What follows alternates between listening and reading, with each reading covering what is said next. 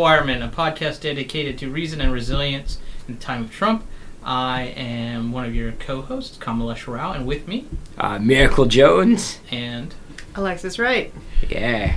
wow, the group is back together after a brief s- stint away because uh, you were on vacation, right? Yeah, I was in uh, lovely Chattanooga, Tennessee, uh, which I recommend to anybody as a vacation destination. What what did you like about it? Yeah. Uh, well, I love the fucking South in general. Like, I just feel better there, and like shit makes sense to me.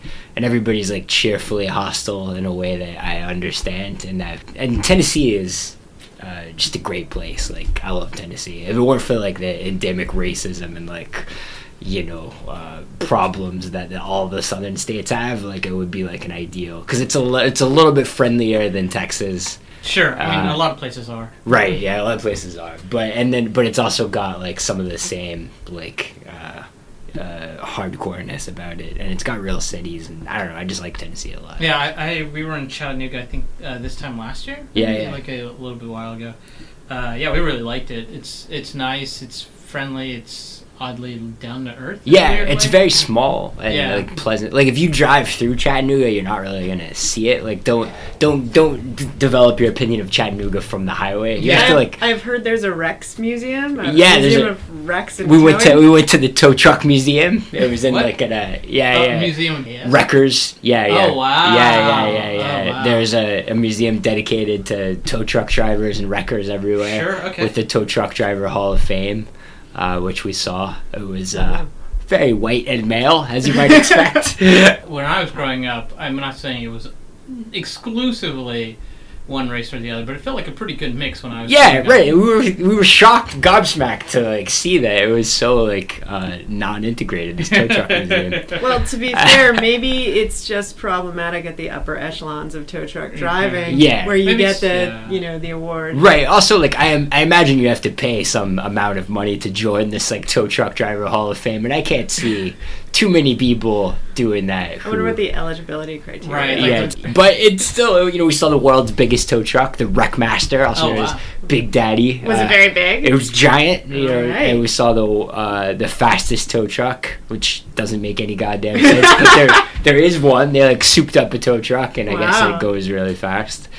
Uh, yeah, and you know we saw the first tow truck. Sure. Uh, That's so- cool. All, of, all of these are odes to poorly manufactured auto. yeah, yeah, yeah, yeah, yeah. Which I guess, I guess, and, and Chattanooga is kind of a success story in some way. You know, it fell on hard times. Like it had like a UAW presence, uh, and uh, like the city kind of got gutted uh, as a result. And but it, it's coming back. Like it's it's a little bit further along this journey than Detroit. But uh, and but it's it's it's still a cheap place to live, and everybody was really down to earth and nice, and you know it, it felt more like Memphis than Nashville. If That means anything to anybody? It will Yeah. mean something to you and me, but maybe not anybody else. Yeah, not meaningful to me. Uh, Sorry.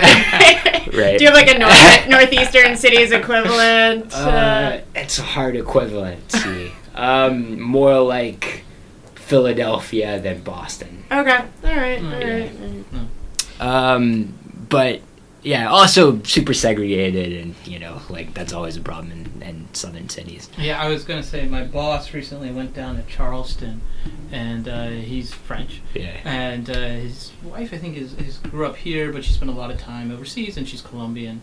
Uh, I think she grew up here though.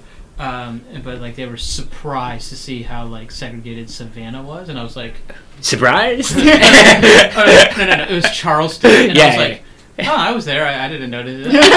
Oh. That's just part. yeah, that's like the way it is. Yeah, you I just mean- get used to it. I mean, it is fucked up. No, but- no, don't get me wrong. I Yeah. just, I, I, they were like, yeah, everything was like super white, and I was like, I. Yeah, right. Everything's super white if you go to the super white area, and then Yeah. everything's super black if you go to the super black area, and there's like very little in between. There's like not a lot of shared space, Yeah. which I think as a, as a result of there not being a lot of public space in general, right, in like cities like this. Yeah. Maybe. So a lot of it's like privately owned, so people, I don't know, you just didn't see, you don't really see anybody like outside. So you go places, and then it turns out it's like a white place, you know, or like turns out it's a black place, you know. But it's, uh, yeah, uh, in New York, it's we're all kind of in each other's shit, so Yeah. shit's a little better like that. But yeah, southern cities, extremely segregated. I think I think Savannah was the worst. Have you Yeah. ever been to Savannah? I haven't. I haven't been to Uh, Savannah. there's just like this beautiful interior, and it's literally marked off, and you cross the street, and it's just like all of a sudden. and it's yeah. all of a sudden it's Yeah, just like lower, like middle class, and definitely not white. Austin's like that. Austin's a really bad city as far as that goes. Like people talk about how liberal it is, but it's way more segregated than either Houston or I, Dallas. yeah, I think the only time I've been to Austin was during South by Southwest, and during that time I saw like the most overt like case of like racism I've seen. Some guy, like some guy, had pulled into his space, or like there's some dispute over parking, and I don't know. We were like back on a hill or something, and we're looking down, and like this guy was just yelling at him, and like how he cut off or like took the parking space, and then of course it ended up with like, and that's why we don't let you into this country. Oh my Oh. god. Yeah, yeah, yeah. Like, and it was just like, I mean, it could have, you could have just started fighting. Like it Yeah. didn't have to go. I mean, it would have been much better if you just went back. Just throw a punch. Yeah, Yeah, exactly. yeah, at this yeah. point, and like, and he just started swearing at him as being like a foreigner, and he should get out of here. And this was. 20 years ago. Yeah, Yeah, it was bad. Yeah. Yeah, I often wonder like it's a very hip city, and I often was just like had these fantasies of all these like hipster dudes and with like mustaches and like ironic T-shirts at like a KKK meeting. just like I was like, Yeah, yeah, what- are you new guys? Yeah, like and uh, that was kind of I felt it felt very alt right always in Austin. well, how have you been, Lex? Like, Yeah. Uh, I've been well. You know, I've been. I don't know, bouncing around. I didn't go on any vacations. I went to a couple parties recently. Yeah, I yeah. saw I saw an exceptional meeting happen at a party I was at recently. We have, I think, a mutual friend of all of us is very interested in mesh networking. Yeah. he's very interested in like he's always really wanted to like leverage like peer to peer networking technology. We can Like- say his name. He does our, our all right, all side right, all right. Kevin so, Carter. Yeah, so Kevin so he's very interested in like leveraging like peer-to-peer networking technology to make like educational resources available to like people in disadvantaged areas, and this is like an initiative that he would really like to push. But I think he got stopped for a long time on like accessibility of like distribution channels and electricity and like these um, environments and hand to God, we're at a party and he runs into this guy who's like, Oh, I have this amazing project that's going so well to distribute solar power equipment and lighting to like people in like disadvantaged communities in like the Philippines and elsewhere, but we can't find someone who knows about mesh networking. Bing. yeah, so so it was very exciting to see that happen because I like to see people's, you know, dreams of doing good things in the world fulfilled. So that was that was really fun. I don't know. Other than that, uh, just trying to stay cool in, in the summer. I don't know.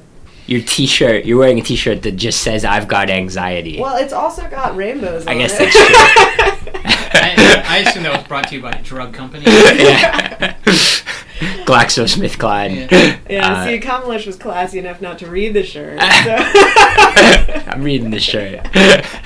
no, it's it's true. Well, you know, it's I like the kind of whatever ironic presentation, and also it's bang on accurate. All right. so, all right.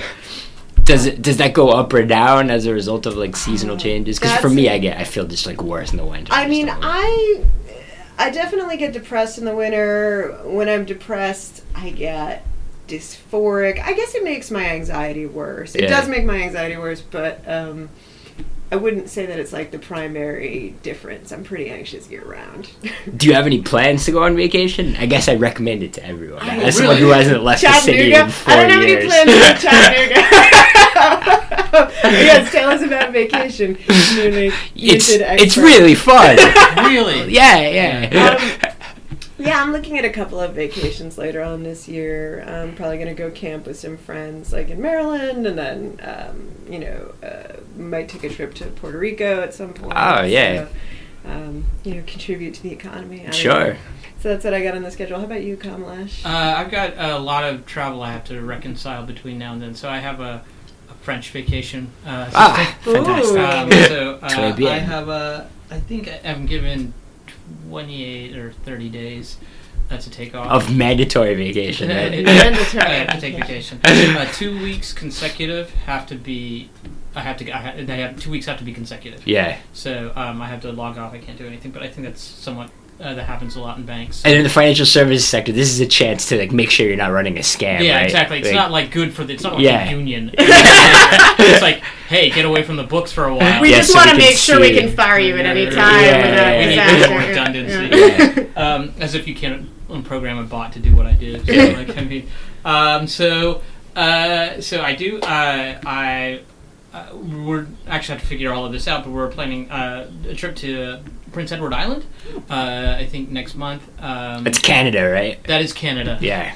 Yeah, it should. I mean, it's. It's like where Anne of Green Gables is set, yes, right? that's exactly Yeah. why. My, Yeah. exactly. I'm not even kidding about. Uh, my sister and my father have this bonding moment over Anne of Green Gables. That is Aw. fucking adorable. I'm in too. I'm in. We're in. in I my- love Anna Green in my in my sister's head. Oh. Uh, uh, Oh. I'm not convinced my Wow. father. My father is. My father's losing it anyway. But Yeah. uh, um, so uh, so so they're going out to Prince Edward Island, and so they're dragging their uh, respective significant others along with it, and uh, my uh, I think it's myself and my and my significant other. So we're going to spend about a, a week or five days in Prince Edward Island. Well, Aw.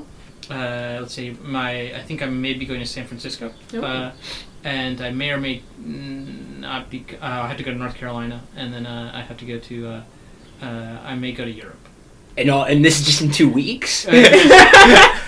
this is this is up up until December. Yeah, so- Okay, so, the next okay. four months or so. Which yeah, one are you most excited for? The Anne of Green Gables trip? Maybe. Have you read Anne of Green Gables? No, I haven't. You should read it before you go. It's Well- quick. It's a children's book. Okay, uh, you're not selling me. Like It's is it- good, it's good. It's good. I, I vaguely remember it as being something I enjoyed. Yeah, I mean it's it's pretty down to earth. It's like a it's a Okay. it's an interesting story. It's about uh, you'll like it. You'll like it. Okay. Um, uh, the truly terrifying thing I think is the trip to Europe, where uh, my in-laws, my wife's parents, are thinking about. They were thinking about taking a trip um, to like a cruise around Europe, and then they would just meet us in a city and then hang out with us. Mhm. That's not great. But then they when when my wife said, "Okay, well maybe we'll just meet you there," they're like, "Okay, well we can cancel the cruise and we'll just hang We'll out with you. We'll just hang out with you the whole vacation.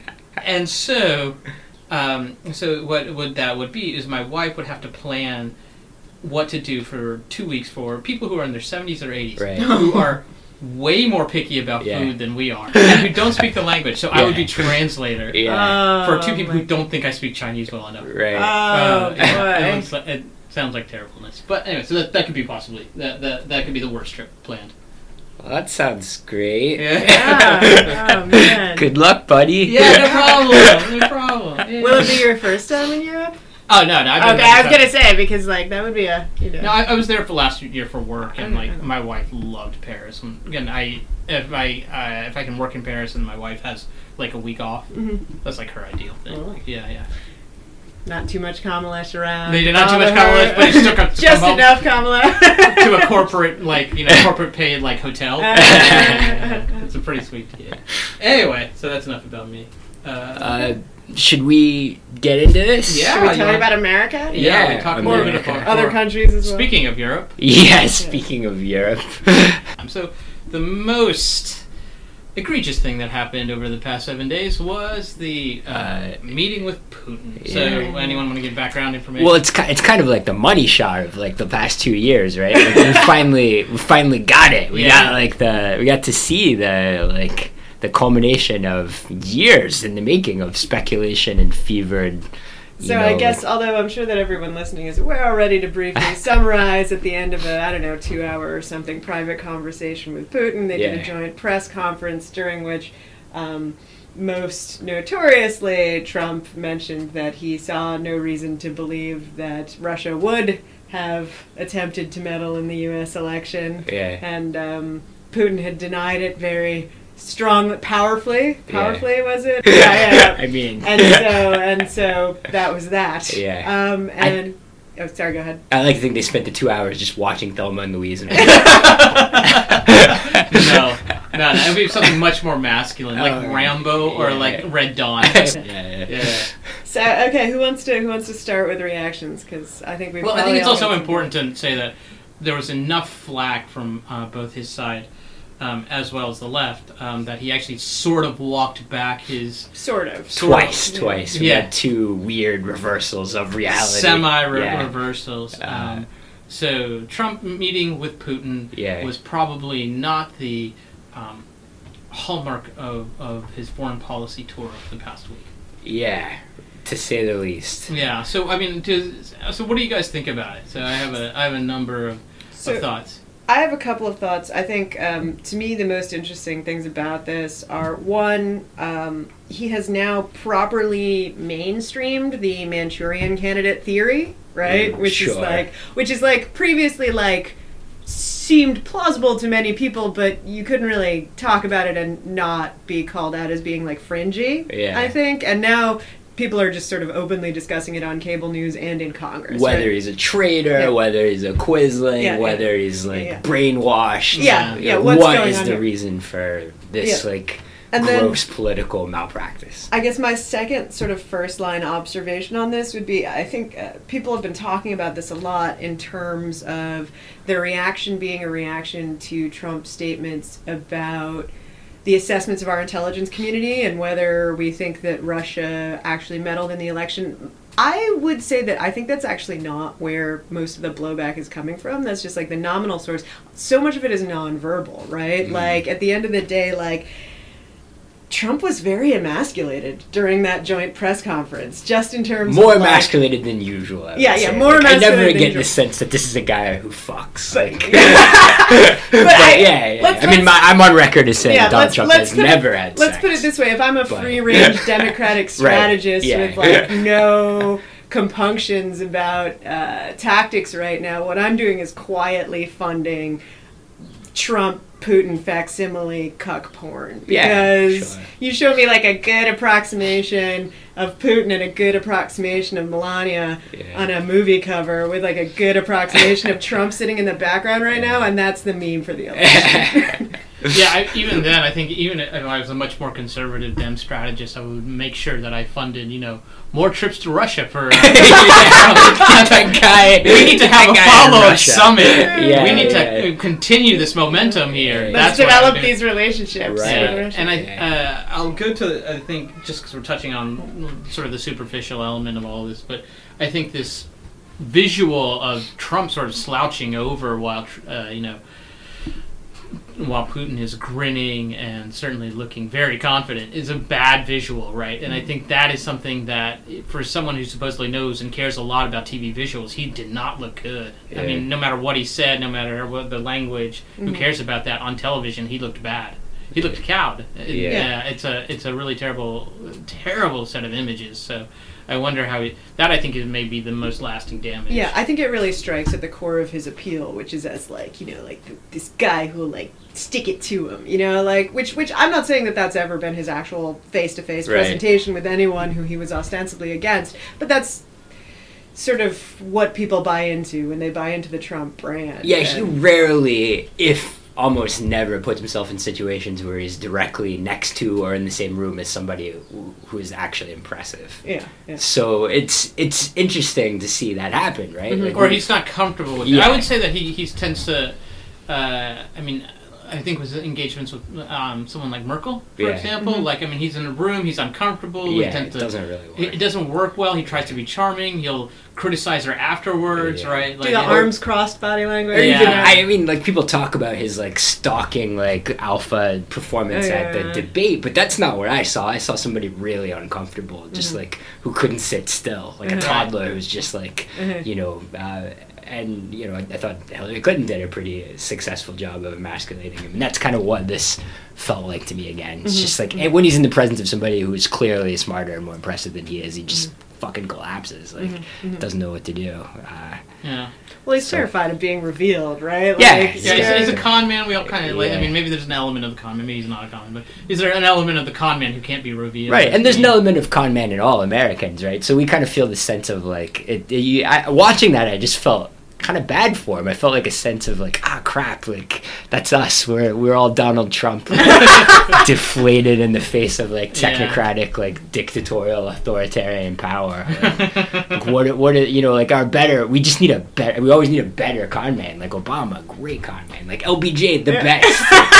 you know, it's just been a while since we've had. No, I Like, a, think Reagan was a Reagan, fantastic. Yeah, fantastic yeah. One of the, the narratives that this allowed to come to the fore is whether or not Trump is actually an asset, right? And so there's a long debate actually on Twitter, on social media, leading up to this, and it sort of brings this to the fore of like now I think the mainstream, like Lex said, like the mainstream talking points do actually mention that whether or not Trump is explicitly a captured asset or Yeah. he's a useful idiot or Right. or and whereas it was easy. I'd say he's like ba- he's both an asset and he's a poor asset. so I think the spin that has come out of this is fascinating Yeah. because they have very few sort of retrenchment options on the right, and none of them are super great. And the best one they have, I'll start is, and you've just started to hear this in the last, I think, like six hours, but it's probably going to pick up speed. Is like, but Trump has been really tough on Russia, right? Mm-hmm. Like Trump has put down some sanctions on Russia that are like some of the toughest we've ever laid down, which is fascinating and hilarious. they're trying to like wag that Well, dog. Like yeah. they're trying to like make that But- happen but at the by same just time, like, like, saying it. Where, like, but where, yeah. no, but it's true. But where did these sanctions come from? They came Yeah. from veto-proof congressional majorities that he fought, right? Like, uh, and then and then slow walked, right, missing the deadline for implementation. So. Yes, but only because like Congress actually practiced like some oversight has the Trump administration actually put down some tough sanctions on Russia. And then the other the other the other I feel like spin point that you're hearing is well, you know, the president really has difficulty like disambiguating like election interference Yeah. and collusion. And so, Right. you know, he has like trouble he's very spelling it. yeah. even, And so like he has, you know, like so he he doesn't want to admit that any interference occurred. And like that's not even a flattering talking Mm-hmm. point, right? That's not even that doesn't make your guy seem presidential either. No, no, no. It just Yeah. means that he's incapable of divorcing his own Yeah. egocentric concerns with actually conducting foreign policy. And also not too bright, right? Yeah. Yeah. right, the, you can really sting it by saying like we're gonna do our hardest to protect the elections, and I'm still gonna win. Like, Yeah. because that because Yeah. the American Yeah. people want me. Yeah, like, yeah. yeah. Yeah, there are so many better ways to play this, Yeah. right? Yeah. Um, so I, I want to say that to me, one of the least convincing arguments against sort of this like conspiracy theory Yeah. is that Trump was a bad asset, right? Like I Mm-hmm. mean, like I feel like Trump is the perfect asset for Russia. Like Mhm. Russia, it's like I mean it. It is the asset they deserve, right? They continue Yeah. to capture. If they continue to like uh, reach out to like corrupt, um, shallow businessmen, Trump was way better than they could have ever imagined. and at the same time, it was the dog that caught the the car. They don't know what to do with it. In fact, he was way too much of an asset. He blew up. That's what I mean. Like I think he's like not a And- great asset for them. No, Well, he's I- not. He's, he's yeah. not really subtle enough to like. Yeah. You know, it's like you see that press conference. No one's like, "Oh, he's standing You're up right. to He Trump," but not- inadvertently or incidentally doing things that benefit Putin. You know, like you're like, ah, we can tell who is in charge in this room. You know. Right. There's a Right. world in which like tr- the White House could be ordering uh, officials all the way on down the line to cooperate with Russian intelligence, like with no, in the same way that we cooperate with British intelligence, we could completely reconfigure the entire American intelligence apparatus and system of allies if Trump was good at this, you know, and if that, if he was truly an asset, if Mm-hmm, we were truly going to be divorcing ourselves from uh, our former alliances and taking on Russia and I guess Eastern Europe and maybe Turkey as our new like intelligence partners in order to wage war against Islam, right? Which I guess is the new uh, Boogeyman. boogeyman, Mm-hmm. right? But that's not what's happening. Instead, he's just like a deer in that he's paralyzed. Like he can't really fight back against his own guys. I think I think he became too successful at this political endeavor to Yeah. actually be useful to Russia because they can't, you know, they can't try to continue to influence it. Like, well, let's pretend, let's Yeah. pretend that it, this is a direct engagement, right? Like they can't influence him, they can't get to him anymore. Yeah. There's no direct communication. Uh, he's very out in the open, as opposed to like if he just had like lost, continued to like Have a following. Like a if he had following, started, the Trump, channel, He right? right? It would have been it would have been RT, Yeah. right? Like it would have been a much more. Pro- American uh, RT. So he actually succeeded in a way that actually kind of failed Russia, right? Like, Yeah. and again, it's uh, Well, I mean, I think it's just. Well, now Yeah. they're chained together for sure. yeah, exactly. And I think it's one of those things where you have an asset as an intelligence worker, or like someone, and, and all of a sudden the uh, the asset's not working out. What do you do? You can't really burn the asset Right. without like, you know, I mean. It, you just have to work with the crap that you've been given. So- Although imagine, imagine if tomorrow Putin got Trump on the phone and was just like, "You're free." what would you do? I'm not saying I, I I'm not saying I I, guess build believe, the wall. I, I'm not. I'm not saying I believe in Mhm. that he's captured asset yet. I don't know if there's enough evidence, but I mean, I, the I incompetence angle is the least convincing argument. one almost hopes he is a captured asset. Given his performance, Right. right. Like, that's almost the best excuse, at least if he's smart enough to understand that they have something on him, Yeah. and then, like, make a strategic decision, however poorly executed, to, like, S- do what Putin wants in this context. So, so one of the things I think the left is not being very good at doing is talking about why Russia is uh, not a good ally for the United States. What we why we don't really need anything from them, and why they can't help us in any way in the world, right? Like, but that I mean, you know, they're extremely small economy. Like they are an extractive economy in a as a, as a with a, with a resource that we're in competition with them. Like, there's no reason for us to join forces at all. In fact, we kind of have an infelicitous fit in every like puzzle piece, right? Mm-hmm. And we're competing for the same customers a lot of the time. Uh, but that being the case, like, are there any places where Russia and the United States joining forces would serve the ends of some Trump administration foreign policy that we're just not seeing? Well, so uh, I think there's an answer, and that that could be yes for sure. The Trump administration for sure. I, I would actually say that. Let's say Trump gets deposed tomorrow, and for some reason Mike Pence goes with him, and yeah. the Democrats take over in by by Friday, right? Like yeah, some magic. The Sicilian like gambit. Yeah, the Sicilian gambit. So what happens then? And I actually think that there's not.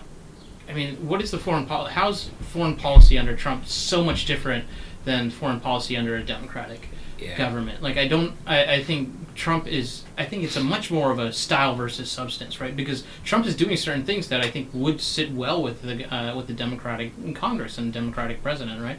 You're pulling away from wars. Uh, you're not. He's trying to avoid like hell any conflict with Syria, right? And so he's actually happy to let Russia sort of manage his withdrawal as long as Iran doesn't get too much territory um, with Syria. So he's happy to leave uh, Syria to uh, Bashar and and Russia, and I think that's actually one of the key goals of this. You know, let's say it's a benign relationship. That benign relationship is so that he can walk away from at least that entanglement in the Middle East. Well, I mean, I would say on trade, trade internationally. I think it's much more of a Democratic position than a Republican position he's pulling now. Interesting. Well, because I mean, he's pulling away from trade talks, right? I think that's. I mean, having withdrawn from the TPP, that's much more of a Democratic pull than a Republican pull. Withdrawing from it? I mean, that's a certain kind of a Democrat, but it's a Democratic initiative. Yeah, I would concur, and also just like the active initiation of a trade war, I feel like is not within the realm of recent democratic rhetoric. I don't know. Maybe I'm wrong. Maybe I'm misremembering, I, but I can't remember. Well, I, so I would say that it's not necessarily true. But any Democrats running on trade war with Europe, right? I mean, that's that's fair. I think, um, but I think well, imagine someone like uh, like Bernie or Ocasio start to lead the party, right? Then I think you're talking about a much more hostile government towards trade and a co- government that doesn't want to engage with foreign wars. So both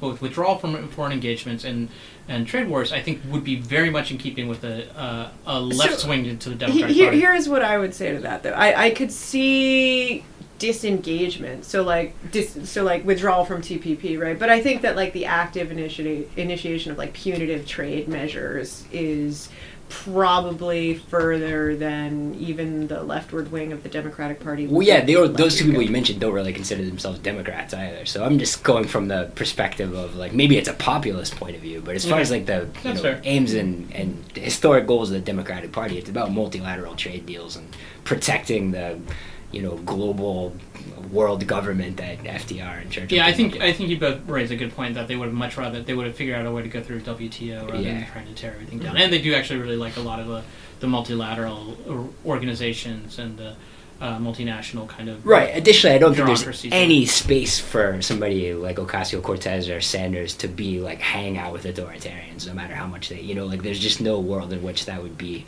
tenable to their base or to the, the coalition. It I disagree with that. I, I mean, the kind of authoritarians that I, Trump I also is feel like Duterte, I, Erdogan, Putin, they would not be able sure, to. Sure, but that would, but what about? I mean, uh, we can think of. Uh, I also feel like just from like a sort of I don't know messaging and imagery standpoint, like I feel like democratic socialists, there is this extremely positive attitude toward at least like the Scandinavian countries, where yeah. like you you would they would be the, the you're not going to see general hostility toward Europe because Europe is regarded as more socialist friendly than uh, the U.S. I think. Yeah, um, absolutely. Includes even even even the U.K. Like, well, what, what about if we have a what about left wing uh, Latin American dictators? That's right? the that's the hard part, right? Yeah, yeah that's that's the question, right? right? And that's like, why yeah. that's why Sanders is a, a, problem because he would perhaps be going down to Venezuela Right. I, I, think the same thing could be said for Ocasio Cortez. She hasn't shown where she would. We'll see, but yeah, yeah. yeah I mean, she's young, and her district is uh, has a lot of immigrants from failed, failed socialist uh,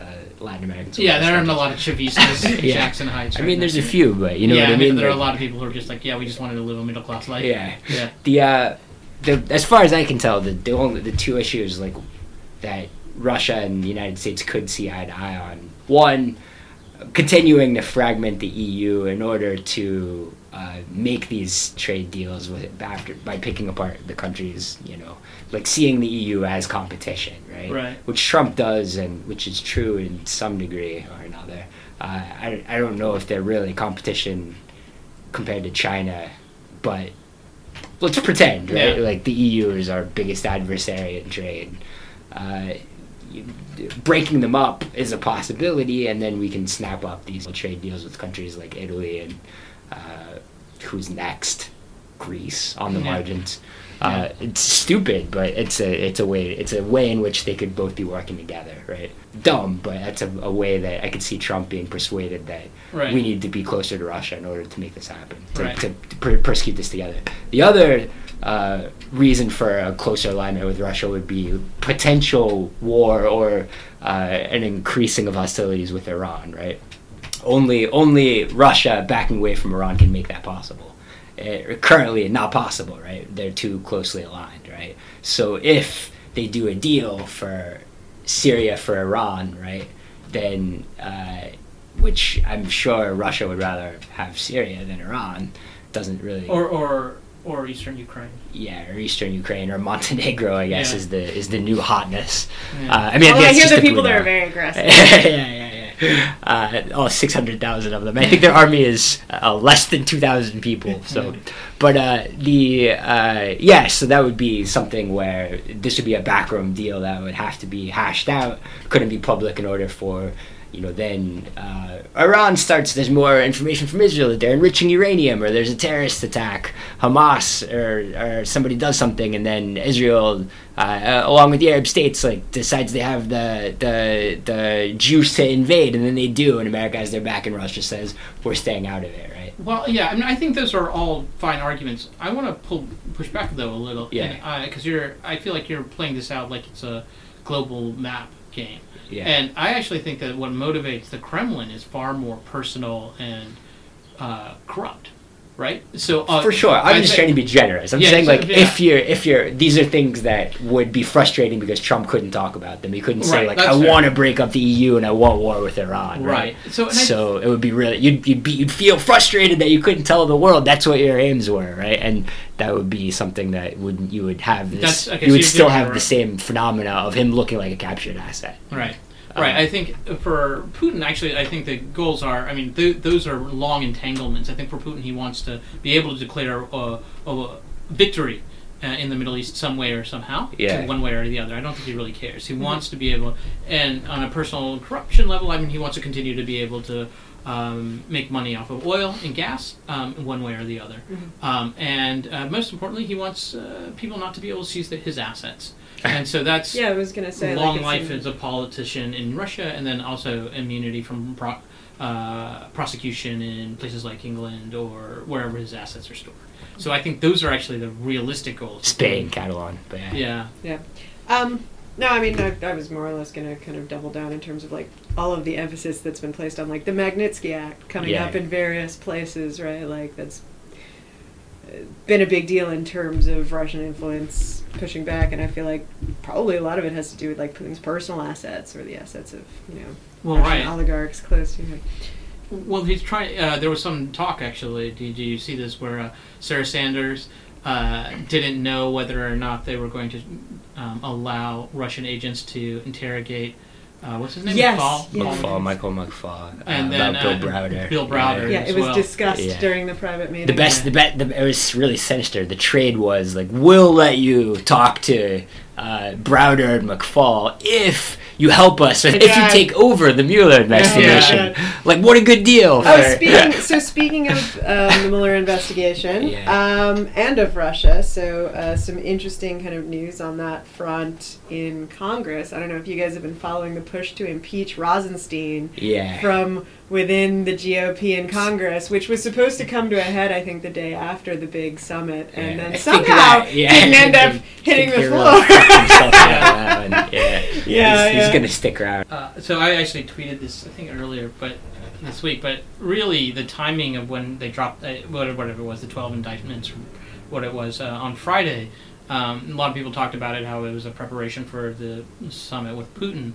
I actually think it was all internal politics because they were they had already grilled um, Peter Strzok, and like that was just an embarrassment, right? And that that is no matter how well he did, which I think actually he did reasonably well, uh, defending his own. Uh, he uh, he ended up. I mean, this was just a prelude um, to indicting or, or impeaching or pulling Rosenstein Yeah, down. right? ostensibly over his obstru- his slow walking and obstruction, and over redaction of documents that they were requesting concerning the ongoing Right, uh, Mueller investigation. Right. right, right. They, they would have backed him into some sort of impeachment hearings because he wouldn't have been able to give out uh, documents related to the ongoing investigation. So they were really teeing up the uh, indictment of, uh, of Rosenstein, and then I think this, these latest releases make bought No one, no time. one, yeah, no one immediately after that summit wants to go to the floor and say, "All right, we're ready to impeach Yeah, yeah. Rosenstein." Right? Both the president's incompetence and the releasement of these indictments have, have bought them a long time. Yeah. But, uh, but I think that was coming. What effect do you think this uh, uh, summit is going to have on uh, America's, I guess, like uh, opinion on Trump and his administration? I think it's a little. I I mean, I think it's a little demoralizing for Trump fans, right? It's like I was saying before. I mean, the image of Trump that is appealing is so linked up with this kind of image of whatever, like strong American male aggression, right? And then to see him in this context, uh, set next to someone who is definitely doing that better. Um, and him kind of humiliating himself, right? Like on the world stage, you know, there was the soccer ball thing, right? Like very submissive body language, like, and then just trying to trying to claim it didn't happen, like a child who's been caught Twice. twice. I I think you know I think that his defenders will continue to try to defend him, but It's harder. Yeah. Yeah, I think this is a chink in the armor. I don't know if this falls the beast, but I think it it is a chink in the armor. I don't think they'll. I don't think a lot of people will be as in love as they once were, but I think there are a lot of things that they can forgive, right? Mm-hmm. And so it depends on how well he does in the coming days, right? Uh, yeah, I'm not saying Trump is over Yeah. by Yeah. all means, but I'm if- just saying this yeah. is yeah. It's going to depress enthusiasm. Right. I'm really curious to see what the polls look like in a week and a week and a half. Yeah. See if there's any sort of long-lasting trends out of that. I could see I could see the polls dropping seven points. I could see nothing changing, but I think like the what people say, whether or not they say it, it's the the incentive to get out there and like work for the Trump administration and carry water and fight is going to be low. Yeah, it's no less. It's what. already been Yeah. pretty. It, it's bone dry at this point, right? I mean the. I mean now I think the enthusiasm is just withering away. Yeah. Yeah, I mean it's it's you know partisan politics are strong, so I I think there's going to be that uh, kind of grin and bear it maybe in the polls, maybe on TV, but I do think some of the heart's probably gone out I- of it. I also wonder at some point. So, uh, you know, Noah Rothman in commentary keeps bringing up the fact that a lot of Republicans support Trump in a in a very transactional way, right? Like Yeah. they're willing to, as long as they get policy wins, Mhm. they're willing to support him. I wonder if if now that his it should Congress turn over, whether or not that that love sort of goes away, right? Like he'll never he's no longer able to build or gain kind of Republican policy wins. I also Um, think so much of that has been focused on the Supreme Court, and even in terms of the level of enthusiasm for his second second Supreme Court nominee, right? Like nobody wanted another liberal justice because I feel like to conservatives that felt like a big loss. But at the same time, like the American attitudes toward things that are likely to see the Supreme Court are not as far into the conservative corner, even among conservatives, as sort of the justices and judicial philosophy that the party is pushing. Um, and so I think there's like a little bit of, but are, are we sure? Not, I'm not saying in every case for every voter, but I think that that you know if you're talking about if you ask the majority of conservatives sight unseen, no chance anyone will ever know, like, do you really want, you know, whatever the next Supreme Court justice to overturn Roe versus Wade and, like, you know, double down on Citizens United or whatever? You know, like, do we want more dark money in politics? Um, do we want less privacy protections. Although that's actually been an interesting flashpoint in the Supreme Court discussion among conservatives is like, do we consider privacy protections a civil liberty? And if so, you know, these like hard textualist constitutionalists justices may not be pro. Um, so that's been interesting to watch. Right. I think why running very much to the right, you actually have a, a chance of actually alienating uh, moderate conservatives, right? Mhm. Like I mean, a good part of the country. Although I would say the country is probably center right to a lot of in a lot of ways. Certain certain on certain pos- uh, on certain aspects of policy, they're just not. Um, they're not super conservative, right? I Mhm. think Roe v. Wade, not a, it's still, it's still by a slim majority, uh, it's still a popular enough um, law or Mhm. de facto ruling. Um, I think the same thing with gay marriage, things like that. The people like uh, when liberals really lost their shit when they realized they were going to get another, uh, or Trump was going to get another crack at nominating a Supreme Court justice. I mean, I think there are certain things where public opinion has moved so far to the left on certain issues that it's really going to be it'll continue to erode the legitimacy of the court should they conti- they tack to the right. Mm-hmm. Um, it's not that I'm not saying that they couldn't, but I think that's I think that is something that we keep forgetting that the Supreme Court is a political institution, right? And it is very much aware of where public opinion is. And and it's made up of people who care about their legacy. Yeah. and are, are extremely aware of legacy and just in terms of like the level of judicial precedent that they need to be familiar with right Yeah. so um, Kavanaugh and Roberts were both Catholic. Gorsuch still will, will remain the only Protestant of the Supreme Court, so I guess I'm happy about that. Yeah. We haven't really talked about Kavanaugh, but uh, uh, he Is is Kavanaugh's a Catholic. Kavanaugh's a Catholic, so we're getting another Catholic. What's Thomas? I'll, uh, Catholic. Thomas is a Catholic. Yeah, yeah, yeah. There's only only Jews and Catholics, my friend. overrepresented yeah. Well, it's the only place they can have representation. Mm. Not a lot of Catholic senators or, or only the one uh, president. It didn't go well. uh, no Jews so far, so you know, uh, it's the Supreme Court is where they're allowed to like do their thing. Uh, but yeah, so I wonder, I wonder what the balance is, is going to be there, how that's going to shape or change things. I, I don't think Catholics want to be more, want America to be more Catholic than Ireland, right? And that the the abortion question there is settled. I, I just don't see. i think both threats are real um, i don't think we should discard them out of hand but at the same time there's so little that can be done about it at this point right like this is a conservative conservative fight now um, so fingers crossed hope for the best Yeah, yeah. Do you want to talk about our local rep since she's everywhere? Yeah, our, our local rep is becoming a star. Not surprising. Yeah. Ocasio Cortez. Yeah, yeah, yeah. Uh, I mean, she certainly has been in front of the press a lot. uh, Yeah. for good and for bad. Uh, I think testing like her her knowledge about foreign policy, uh, Mm. wading into. Uh, I think she needs to hire some a group of constituents with a real foreign policy uh, chops, uh, chops to, local to advise her. who know a lot about yeah, foreign yeah, policy. yeah. We're you Okay, fine. Um, I I mean she uh, she had to she stepped into the she stepped in it uh, when it came to Israel. Then she had to step back out, and then she stepped back in, and then easy to do. She's doing Been the there myself. hokey pokey, yeah. right here on this very show. yeah, exactly. So I think it's a, it's a, uh, I don't know. I think she's learning. I think I, Yeah. I have no doubt that. I mean, one, I think she's trying to figure out a message about politics she's never really thought about. Yeah. I think the left is divided, right? And she For doesn't sure. know, and so maybe the, with the various strands, she's not used to having to Having marry. this, the soapbox, right? Like, Like the soapbox, and also trying. I mean, understanding you- you're in an unwieldy umbrella, right? Like, I mean, it's a large tent. This Democratic Party, so you can't. Uh, it's it's hard to talk about trying when you when you think about trying to campaign on unity, really, and you and you're really wor- worried about offending your various constituents, like.